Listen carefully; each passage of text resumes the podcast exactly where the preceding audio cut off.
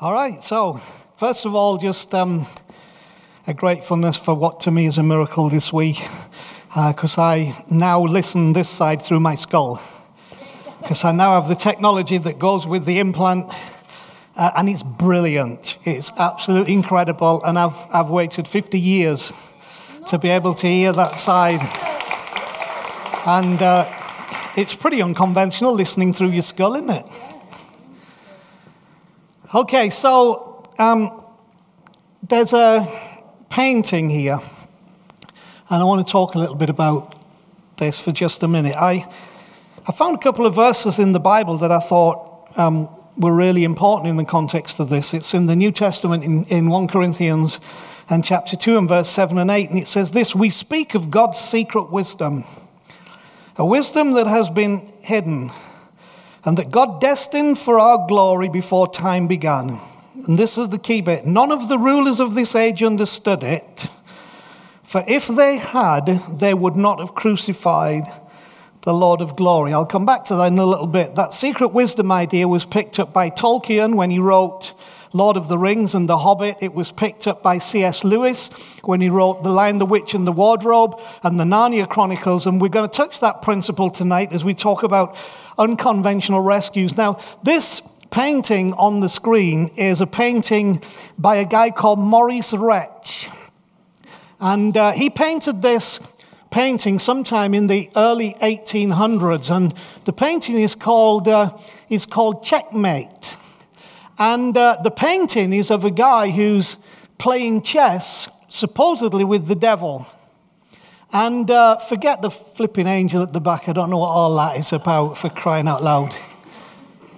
But in the picture, what's interesting is that um, it's called checkmate. Now, if you know anything about chess, which I know very little, checkmate is what you accomplish when basically you have won that game and there are no more moves that can be made because now your opposition has been caught and the game is over. So Retzsch painted this picture, but there were two guys who were looking at this in the Louvre where it was for many years. And um, as they studied the picture, one of those guys was, a, was a, um, uh, an expert chess player. He had been a, an international champion. And uh, he was intrigued by this image. And so he sent his friend on to look at some other pictures. He said, I just got to study this. There's something not quite right. And uh, after a while of studying this picture, he got very excited and ran and um, he brought his friend back and said, Look, he said, I've figured it out why, why I found it so confusing. He said, Because when I look at the state of the board, it looks like the guy has lost because of checkmate. But he made this statement. He says, But the king has one more move. Now, it's a very interesting statement. For me, raised in church, I mean, that's all I need. I could sit down now. The king has one, one more move because I was raised with the whole understanding, even when you think of the crucifixion of Jesus, how he was called the King of the Jews and how they said to Pilate, Take that notice down because, you know, we don't see him as our king. But Pilate said, What I've written, I've written. And uh, of course, people who have kingdoms are kings. So I, I was raised so I can get excited about the fact that in, in life, when it looks like the game is over, the king has one more move. What I did also find intriguing about this was just the whole concept. First of all, concepts of the devil can be more influenced by medieval, um, con- medieval ideas that, that have been absorbed into the, the Christian understanding of, of the devil and hell. When actually, when you study the background of this whole issue of you know, whether there is something opposite to us. The, the word Satan doesn't mean a devil in hell. The word Satan means adversary. And uh, the ancient Hebrews understood that they used to talk about a Satan, not the Satan, a Satan. And by that they meant an adversary, somebody whose objective is to work against you to defeat you. And in this picture, we've got that image. Now, now I would also propose to you that if, if the devil or Satan is an adversary, you are probably the worst devil you'll ever meet. You will probably cause yourself more problems and more issues than if there was externally, physically, a being called the devil. Now, you might think that's, that's really not Christian doctrine, but I would say actually you're wrong because the Apostle Paul said this. He said, I find that what I want to do, I don't do, and what I don't want to do, I do do. And he said, Wretched man that I am, who's going to deliver me from this body of the flesh? So, so an adversary, forget the fact that some of you, that there is a devil with horns or whatever who's trying to destroy you. Some of you, you're trying to destroy you because you won't come to a knowledge of the truth. Now, let me also say what Wretched got right is that life is a chess game. Life is a chess game in that you make a move and other moves are made and you didn't choose to make those moves, but you then have to respond to the movement that happens in life that was not your move, it was the adversary. Now, you, by your attitude to life, by who you are, by your weaknesses, insecurities, can make those moves that then you're trying to counteract that move. And of course, the problem is in the chess game of life, it's very easy for us to feel that there's checkmate, that, that we're stuck that it's the end of the game and there's nothing we can do. But this guy looked at the conventional and then he started to think unconventionally. And when he looked unconventionally, he said, It might be that it appears that there is an adversary, and in the game of life, there is checkmate, and the game is over. But he said, But I can see that the king has one more move, and it's not over.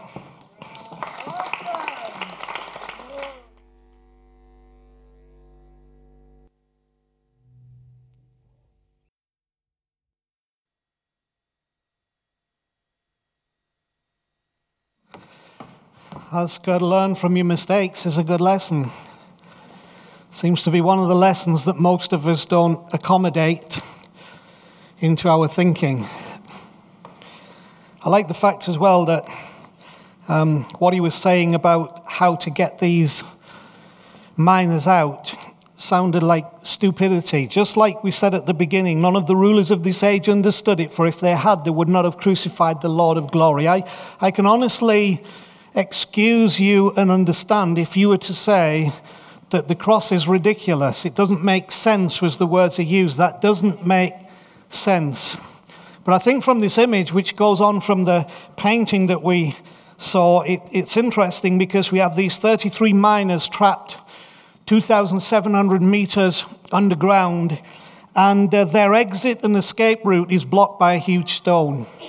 Now, again, for me, raised in church, you only have to tell me two things tonight. I can sit down, I've got it. The king has one more move, and the exit route is blocked by a huge stone. I mean, I've got the crucifixion and the resurrection done and dusted, I'm good to go.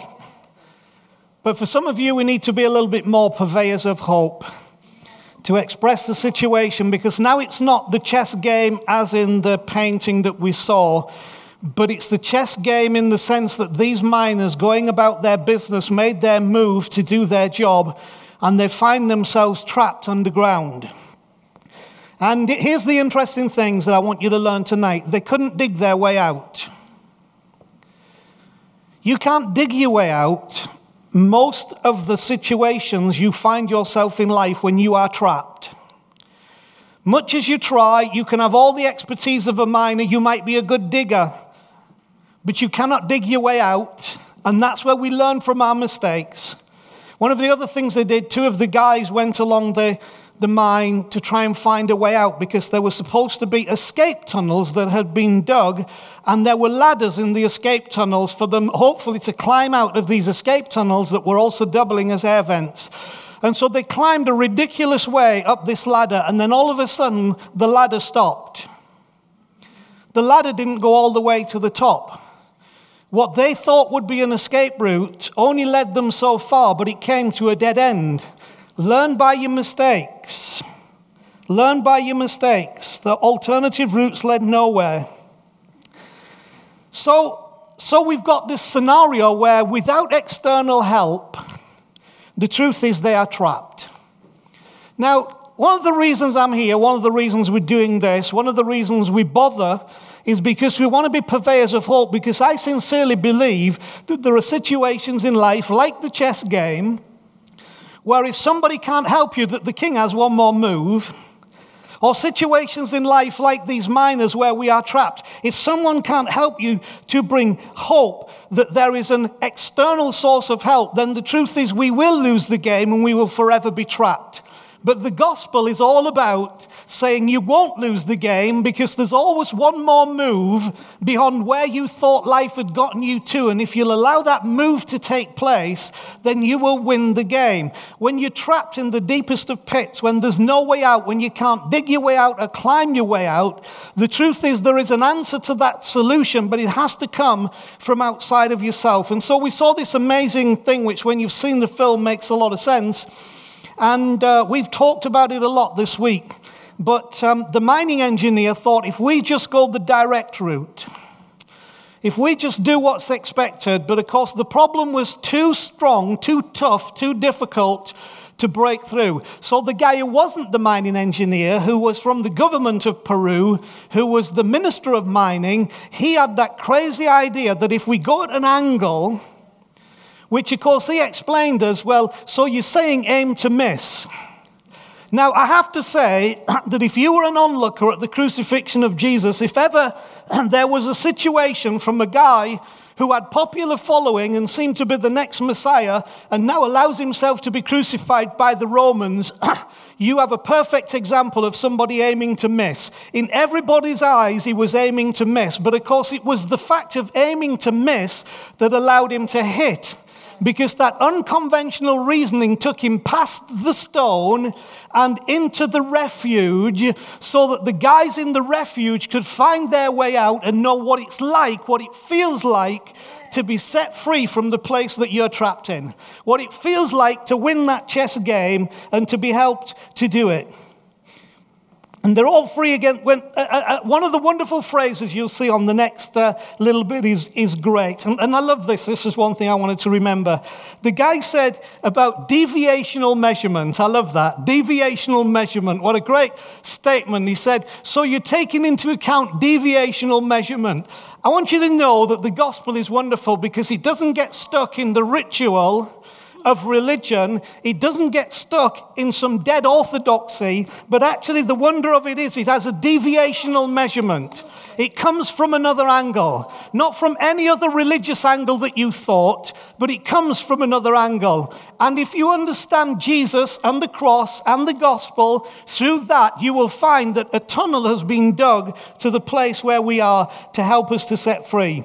I love the fact, this is what I was going to say, that one of the things you'll see in the next video when it shows you them getting set free, the lady says they're all free again, they're all reborn. Because when you get out of that, that is new birth. That is being reborn. That is being born again. Now, I believe there's something about believing that brings a new optimism, a new or renewed faith that there is a way through. And my role here today is to tell you there is a way through that in your life, in the situation you're in, the king has one more move. Now you say, well, what does that mean in practical terms to me? It means that if your belief and your faith and your hope will not look at the borders finished and look at the adversary as having defeated you, but say, you know what? I believe because of what God has done in Jesus, there's one more move. I can't make that move. He makes that move, but I can allow that move. I can't dig my way out of this tunnel. But the truth is, if he's dug from the side and I can find that space that he's dug and I'll get into the capsule, it will take me back to the surface and I will live again. That's the truth of the gospel. And I believe what happened in, in this amazing event that we're now three weeks on from Easter, and we said we'd need three weeks of, of comments about this. That when Jesus died on the cross, it was like that obscure thing being drilled, and there was a rock in the way. But you see, the wonderful thing is that the rock was moved. And the resurrection is the same story as that movie. The king had one more move. It's the same story as the escape capsule. There was one more move that was provided. If you can just receive that and accept that and allow hope to rise in your heart. In your life, the king has one more move. In your chess game, it's not over. The king has one more move.